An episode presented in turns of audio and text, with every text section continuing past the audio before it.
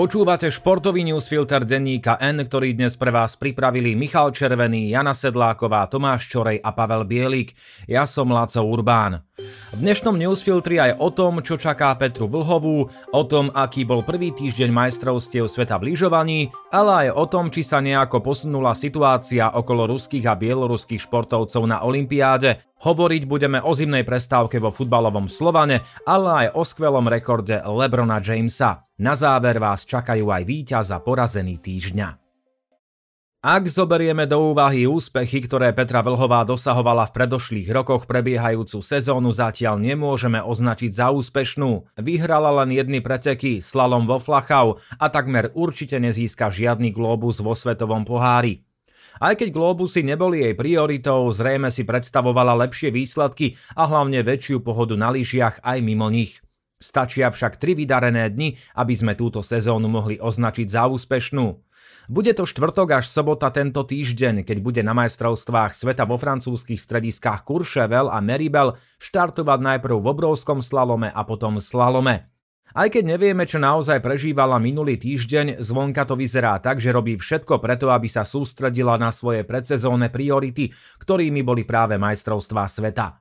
Hoci to pôvodne avizovala, minulý týždeň napokon na šampionáte neštartovala v kombinácii a v Super G. Získaný čas využijeme na dotrénovanie kondičných a technických aspektov výkonu, aby sme boli plne pripravení na pre nás najdôležitejšie disciplíny, obrovský slalom a slalom – povedal jej tréner Mauro Pini potom, ako sa odhlásila z kombinácie a zo Super G. Ak sa Vlhovej podarí získať aspoň jednu medailu, zrazu sa všetko môže otočiť. Veci spomeňme na jej trápenie na minuloročnej olympiáde, keď v obrovskom slalome skončila 14. a potom pokazila aj prvé kolo slalomu. Stačila však jedna vydarená jazda v druhom kole slalomu, aby Peking dostal prívlastok zlatý a aby sa jej splnil kariérny sen. Isté je jedno. Vlhová má na to, aby hoď aj získala dve zlaté medaily, no rovnako sa môže stať, že na výťazku stratí dve sekundy. Záleží na tom, ako do seba veci zapasujú v deň pretekov. Ako to dopadne, bude priamo v dejisku sledovať aj naša redaktorka Jana Sedláková. Keď lyžiarka Mikála Šifrinová preletela cez jednu z posledných brán slalomu alpskej kombinácie na majstrovstvách sveta a vypadla, mnohí si hneď spomenuli na Olympiádu v Pekingu. Tam nedokončila slalom, obrovský slalom a ani slalom alpskej kombinácie. Mohlo to už vyzerať ako psychický blok z veľkých podujatí. Že však u nej nič také nie je, ukázala o dva dní neskôr, keď v Super G získala striebornú medailu.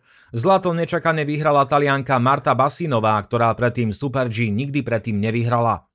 Majstrovstvá sveta sú zatiaľ plné prekvapení. Medzi mužmi vyhral Super G Kanadian James Crawford svoje prvé preteky v kariére. Prekvapivé výsledky priniesol aj zjazd. Veľkú favoritku Sofiu Godžovú po preletení bránkov diskvalifikovali. Výťazkou sa stala švajčiarka Jasmin Fluriová, ktorá predtým bola iba dvakrát v kariére na stupňoch výťaziek vo svetovom pohári. Miernym prekvapením sa skončil aj zjazd mužov. Vyhral ho celkový líder svetového pohára švajčiar Marko Odermatt, ktorý však v tejto disciplíne v rámci svetového pohára ešte nikdy nevyhral a je skôr špecialistom na obrovský slalom a Super G. Na čo je nám kombinácia? Šifrinová svojim vypadnutím v alpskej kombinácii trocha zatienila tému, ktorá bola inak všade prítomná. Má zmysel naďalej udržiavať túto disciplínu v programe majstrovstiev sveta? Vo svetovom pohári už nie je na programe vôbec. A o tom, ako vážne ju berú mnohí pretekári, svedčí, že 8 žien a 10 mužov sa rozhodlo po Super G nenastúpiť na slalom. Dokonca nenastúpili ani Lara Gutová Berhamiová a Raghild Mövinkelová, ktoré boli po Super G na druhom mieste.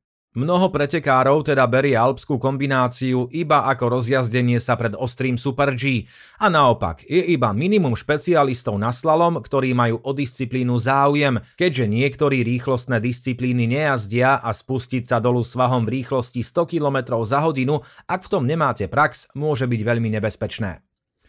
Tretí najrýchlejší čas slalomovej časti dosiahla bronzová Ricarda Haserová, ktorá v rámci svetového pohára neštartovala v slalome skoro 5 rokov. Zajazdila ho dokonca lepšie ako Super G, na ktoré je špecialistka. Majstrami sveta sa stali talianka Federica Brignoneová a francúz Alexis Panturol, ale ako si je ťažké sa zbaviť pachuti po tom, či vôbec má zmysel pretekať na majstrovstvách sveta v disciplíne, ktorú berú mnohí pretekári iba ako tréning. Rok a pol pred začiatkom letnej olympiády v Paríži stále nie je jasné, či na nej budú môcť nastúpiť aj športovci z Ruska a Bieloruska. O tejto téme sa počas týždňa rozprával ukrajinský prezident Volodymyr Zelenský s ministrami športu z desiatok západných krajín. Zelenskému počas videohovoru vyjadrili podporu. 35 ministri aj zo Spojených štátov, z Nemecka či Austrálie žiadajú úplný zákaz pre ruských a bieloruských zástupcov a teda odmietajú aj ich prípadný štart pod neutrálnou vlajkou.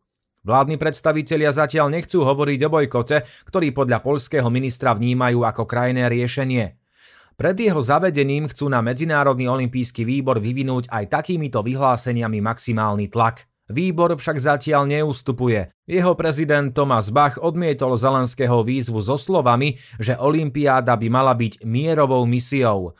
Dodal, že jeho cieľom je nájsť riešenie, ktoré spája a nie ešte viac rozdeľuje a eskaluje situáciu.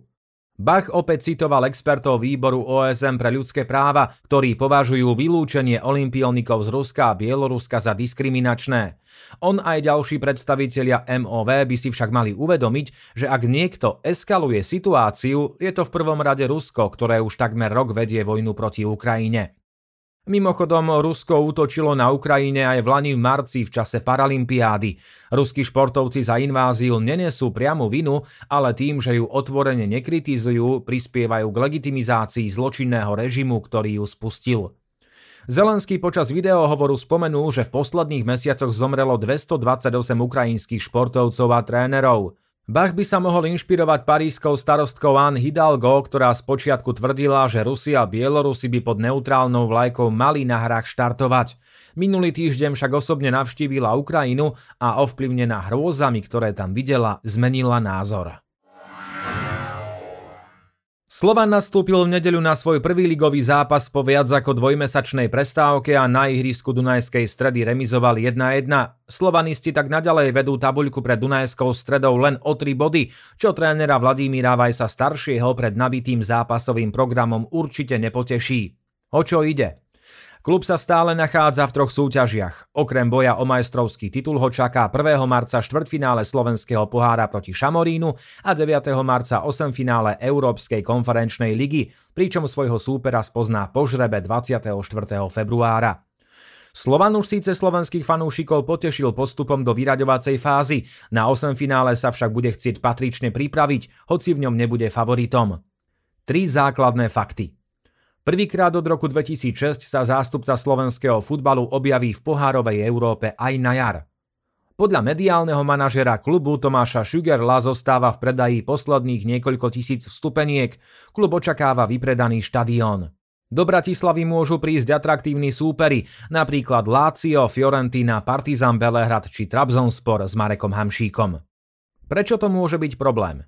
Slovan vedie tabuľku Fortuna ligy pred Dunajskou stredou iba s náskokom troch bodov, preto piatý titul v rade ešte ani zďaleka nemá istý. Aj vzhľadom na nabitý zápasový program Vice cez zimu verejne žiadal nové posily. Ivan Kmotrik starší tiež cítil, že Slovan potreboval zmenu.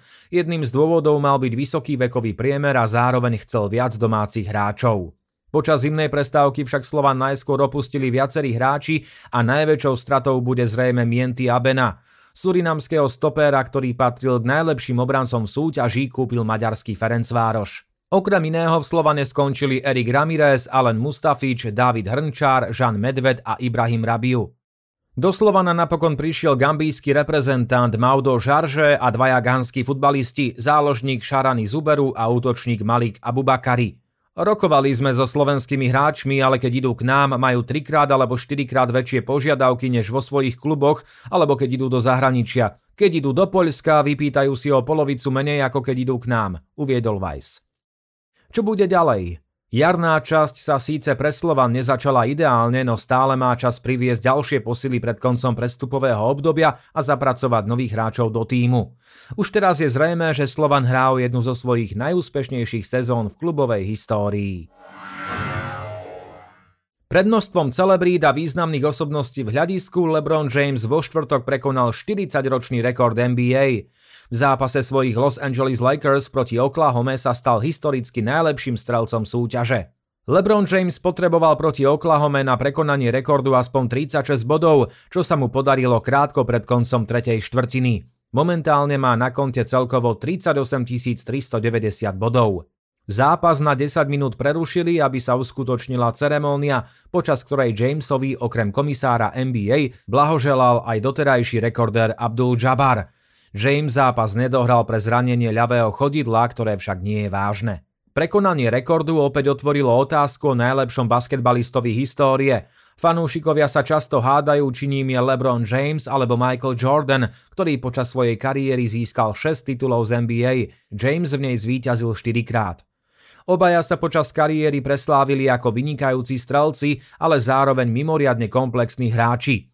James dokáže na palubovke prakticky hocičo, keď okrem bodov vyniká aj v doskokoch a asistenciách – 38-ročný Američan sa pritom sám označil za najlepšieho hráča, keď povedal, že mu sebavedomie pomáha ďalej sa zlepšovať. James tvrdí, že sa napriek drobným zdravotným problémom cíti naďalej dobre a vo vrcholovom basketbale by chcel pokračovať. Jeho motiváciou je zahrať si v jednom týme so synom Ronim, ktorý aktuálne študuje na strednej škole. A na záver víťaza porazený týždňa. Výťazmi sú LeBron James a Willie Orbán. Prvý z nich dosiahol skvelý športový úspech, stal sa najlepšie bodujúcim hráčom histórie NBA. Druhý z nich dosiahol skvelý ľudský úspech. Aby mohol maďarský futbalista darovať kmeňové bunky a niekomu potenciálne zachrániť život, vynechal tréningy a aj sobotňajší zápas jeho Lipska proti Uniónu Berlín. Je to možnosť zachrániť ľudský život s veľmi malou vynaloženou snahou, tu niečo zvažovať, povedal podľa webu Bundesligy. Porazeným je Thomas Bach. Prezident Medzinárodného olympijského výboru robí to, čo mnohí šéfovia strešných svetových organizácií športu, snaží sa vyhovieť všetkým. Malo by sa to však diať aj voči športovcom, ktorí žijú v režime vojnového agresora? Viac sme o tom hovorili v dnešnom treťom bode. Športový newsfilter pre vás pripravili Michal Červený, Jana Sedláková, Tomáš Čorej a Pavel Bielik. Do počutia o týždeň.